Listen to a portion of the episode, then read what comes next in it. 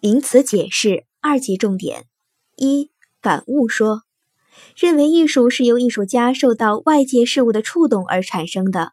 我国艺术理论家对艺术起源的一种解释，《礼记·乐记》：“乐者，音之所由生也，其本在人心之感于物也。”乐指诗、歌、舞和乐器四者的结合，音指音乐，物是客观存在的社会生活。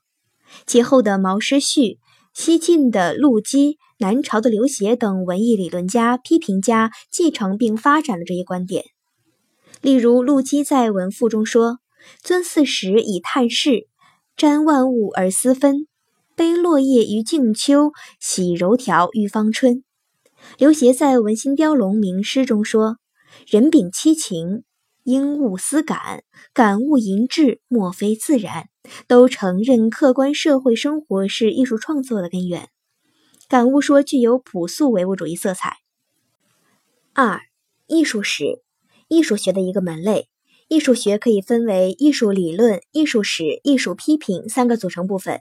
艺术史是研究艺术的发展规律的学科，既包括艺术的发生学研究，又包括艺术的风格和流派的变迁及其轨迹的考察。艺术史论与艺术发生学不同，后者重在艺术的发生起源，前者则主要探讨艺术发展演变。德国启蒙时期的温克尔曼写出了《古代艺术史》一书，对古希腊以来的艺术进行了史的考察，在当时引起甚大反响。它是作为艺术史研究的第一部有成果的著作载入史册的。